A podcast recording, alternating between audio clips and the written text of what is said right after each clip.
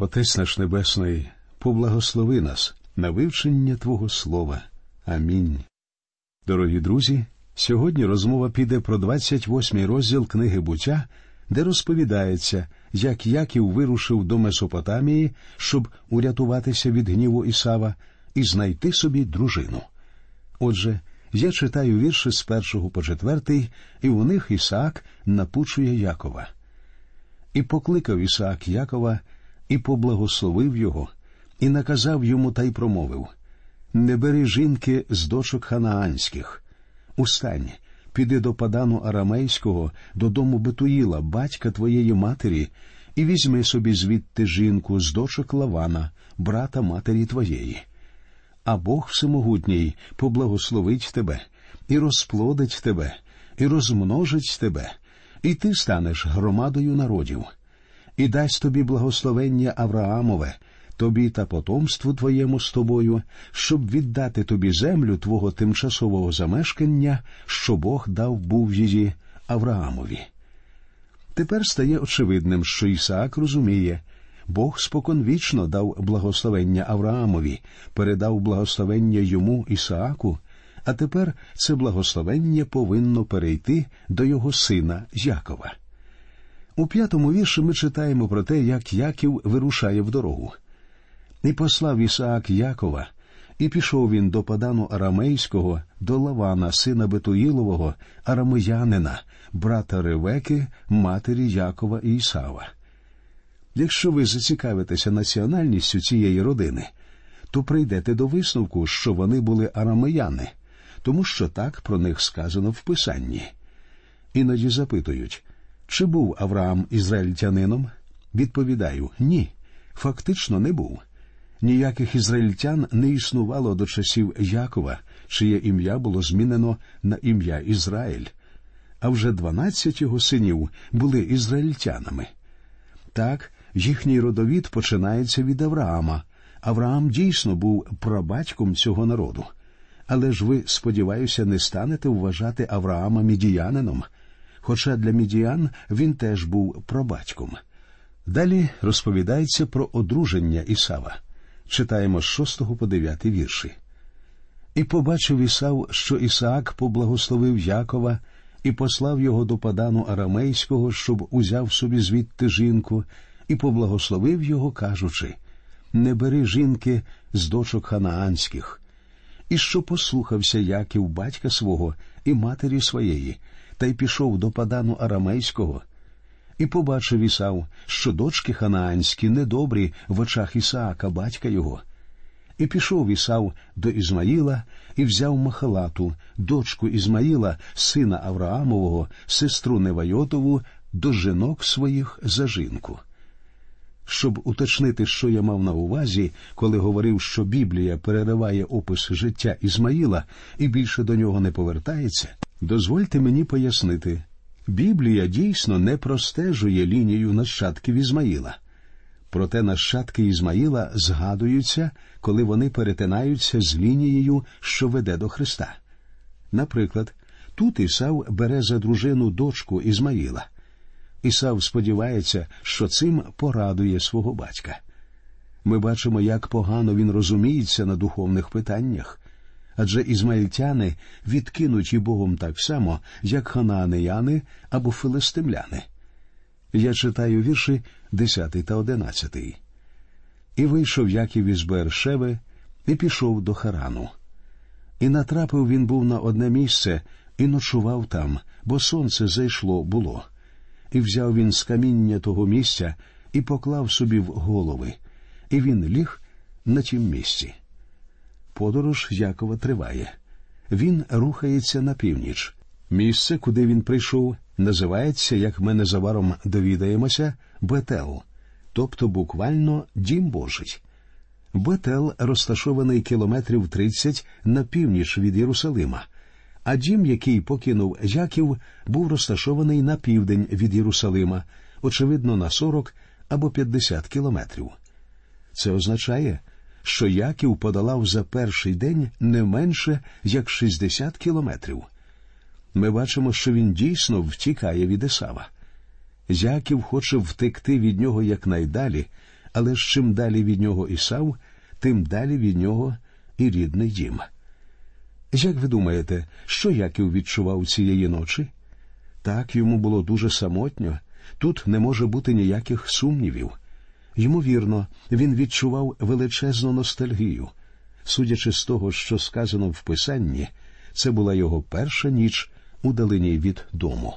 Друзі мої, а чи ви пам'ятаєте першу ніч, яку ви провели в далині від дому? Я дуже чітко пам'ятаю ту першу ніч, коли не ночував вдома. Ми жили в маленькому селищі. Говорять, з тих пір воно так і залишилося маленьким селищем. Як і раніше, там всього лише два ряди будинків уздовж дороги. Неподалік від цього селища жили наші чудові друзі. Думаю, до них було не більше півтора кілометра, хоча в той час мені здавалося, що до них кілометрів десять, якщо не далі. Згодом мені доводилося повертатися до рідного селища, і щоразу мене вражало, як близько там усе розташовано. А коли я був маленьким, відстані здавалися просто величезними.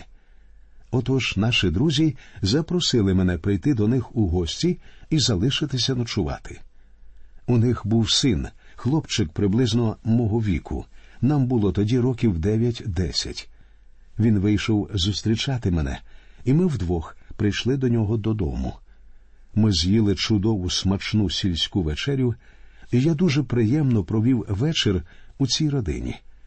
До самої темряви ми грали в хованки, що мене трохи відволікало від похмурих думок, але я раз у раз удивлявся в темряву і почував легку тугу за своїм домом.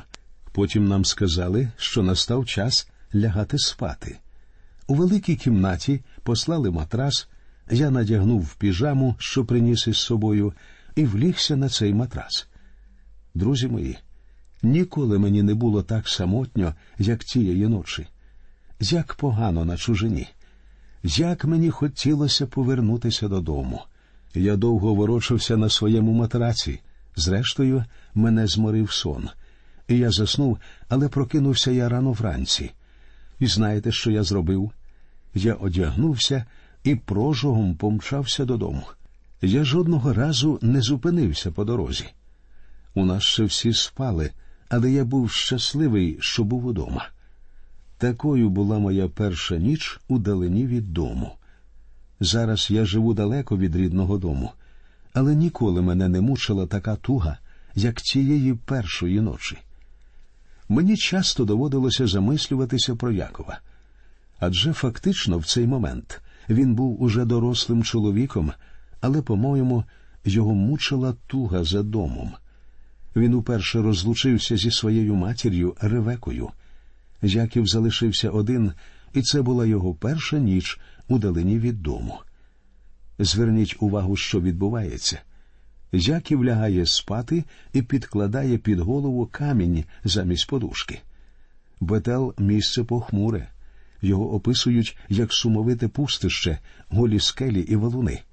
Це передгір'я на висоті біля 400 метрів над рівнем моря. У каліфорнійській пустелі зустрічається дуже багато схожих місць. Коли я був у тих місцях, наш автобус проїжджав поблизу Бетелу. Туристи, що подорожували зі мною, хотіли оглянути визначні пам'ятки, які для мене не були такими важливими, як Бетел. Ми проїжджали в якомусь кілометрі від нього. Я хотів сходити туди пішки, але водій сказав, що у нас мало часу. Я бачив Бетел на відстані. Околиці були дуже сумовитими. Але саме тут духовне життя Якова досягло свого апогею не лише в порівнянні з попереднім його життям, але й з усім наступним. Отже, сюди він прийшов і тут улаштувався на ночліг. Сон Якова описаний у 12 і 13 віршах. І снилося йому. Ось драбина поставлена на землю, а верх її сягав аж неба. І ось ангели Божі виходили і сходили по ній. І ото Господь став на ній і промовив Я Господь, Бог Авраама, батька Твого, і Бог Ісаака. Земля, на якій ти лежиш, я дам її тобі та нащадкам твоїм. До речі, саме в цих місцях Бог уперше з'явився Авраамові після того, як той переселився до Палестинської землі. В 14-му вірші Бог підтвердив Якову обітницю, що колись дав Авраамові. Читаємо. І буде потомство твоє, немов порох землі, і поширишся ти на захід, і на схід, і на північ, і на південь, і благословляться в тобі та в нащадках твоїх всі племена землі. Бог повторив цю обітницю Ісааку, і тепер він ще раз повторює її для Якова, щоб той знав, що Бог дійсно так зробить. У наступному 15-му вірші видіння Якова закінчується. Читаємо. І ось я з тобою, і буду тебе пильнувати скрізь, куди підеш, і верну тебе до цієї землі, бо я не покину тебе, аж поки не вчиню, що я сказав був тобі. Ви розумієте, друзі, якими втішливими і цілющими є ці слова для самотньої людини, що тужить за домівкою, яку довелося залишити з таким поспіхом?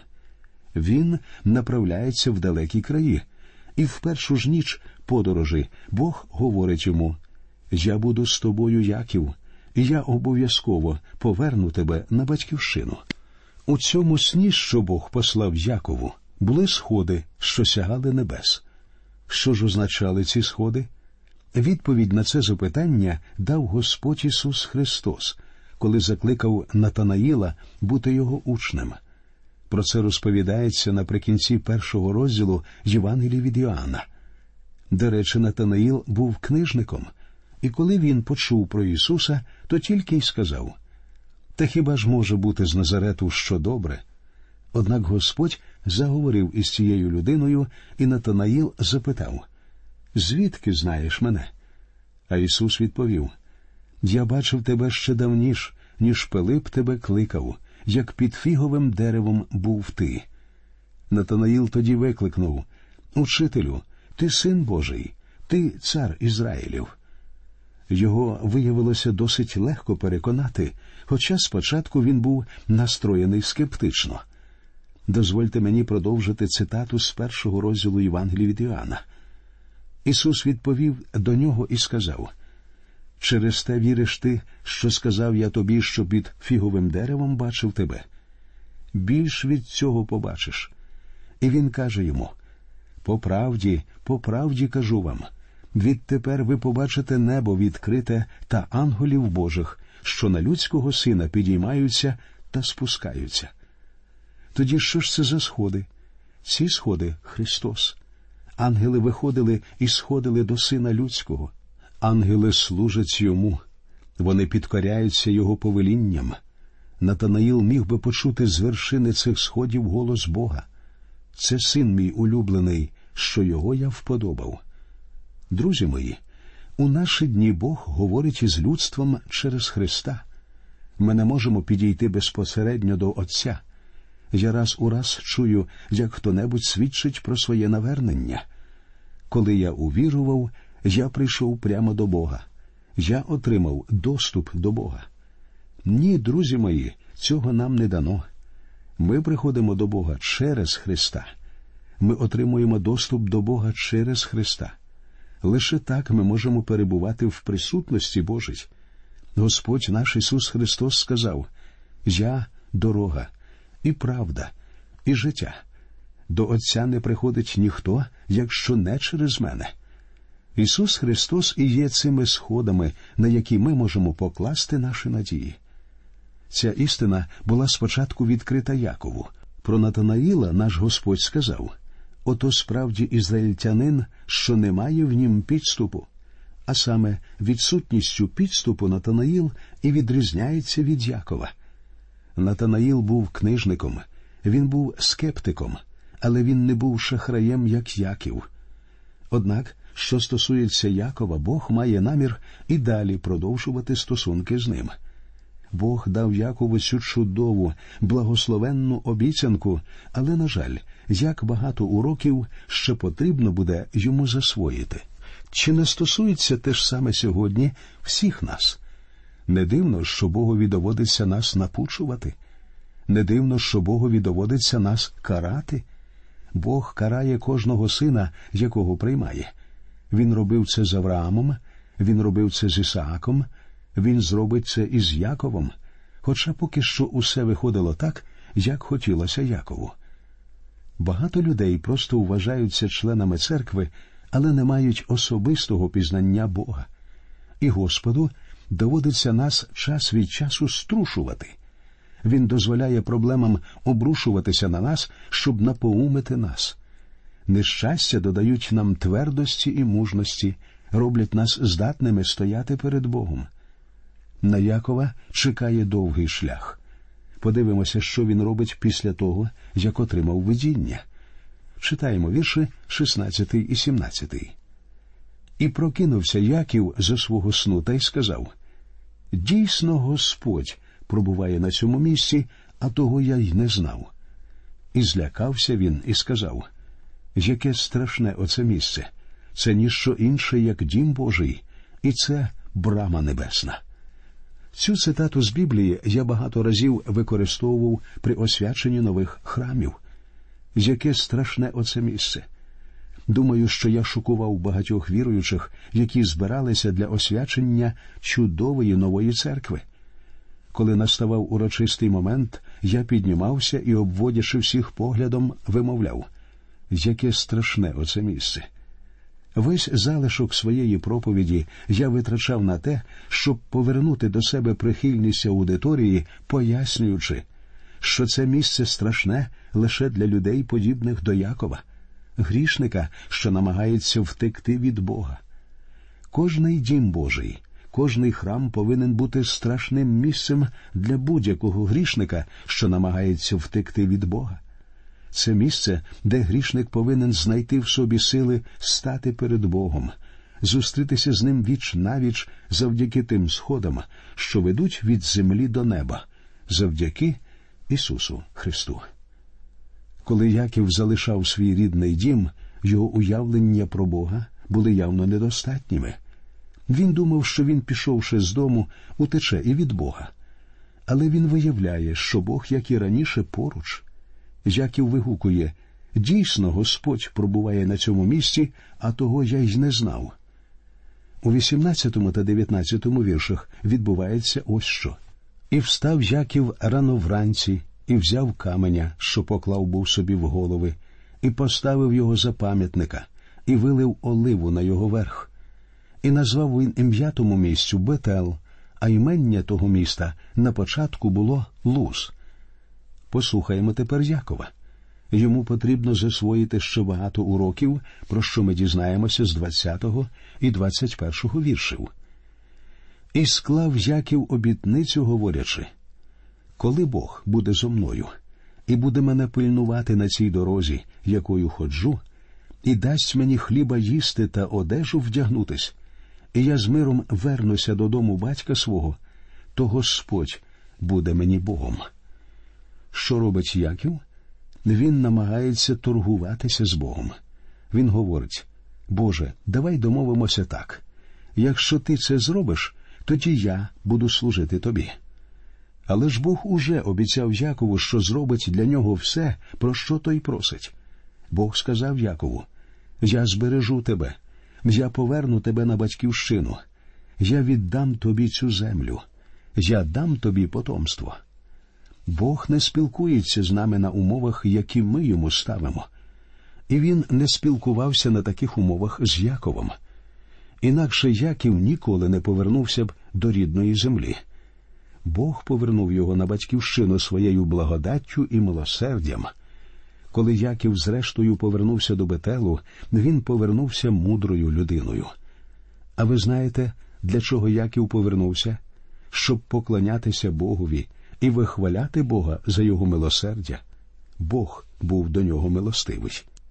28-й розділ книги буття закінчується такими словами. І цей камінь, що я поставив за пам'ятника, буде домом Божим, і за всього, що даси ти мені, я щодо десятини дам десятину тобі. Отже Яків поставив за пам'ятник камінь. Він намагається торгуватися з Богом. І занадто багато людей сьогодні намагаються теж торгуватися з Богом. А Бог, друзі мої, просто хоче стати вашим небесним батьком завдяки вашій вірі в спасіння через Ісуса Христа. Наступному 29 розділі буття я б дав епіграф із шостого розділу послання апостола Павла до Галатів. Не обманюйтеся, Бог осміяний бути не може, бо що тільки людина посіє, те саме й пожне. Бо хто сіє для власного тіла свого, той від тіла тління пожне, а хто сіє для духа, той від духа пожне життя вічне. Отже, про те, як діє закон бумеранга в нашому житті і в житті тих, про кого говорить святе письмо, ви дізнаєтеся з нашої наступної бесіди, присвяченої 29 розділу книги буття. Ми прощаємося з вами до нових зустрічей в ефірі, і нехай Господь рясно благословить усіх вас.